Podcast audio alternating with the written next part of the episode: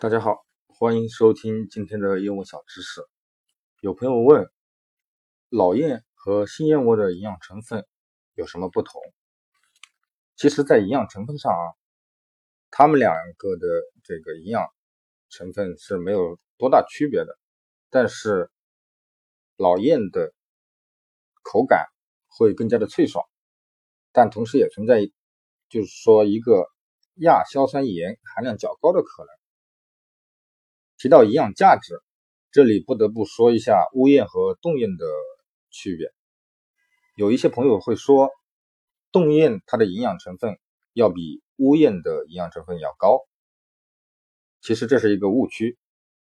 冻燕和乌燕从营养成分上来讲，并没有什么区别，只不过冻燕是在山洞里面，它所含的一些矿物质要比乌燕要高。抗流感病毒的能力要强一些，但同样还是有一个问题，就是它某些重金属，比如铜或者铁会超标。好了，今天的这个燕窝小知识就到这里。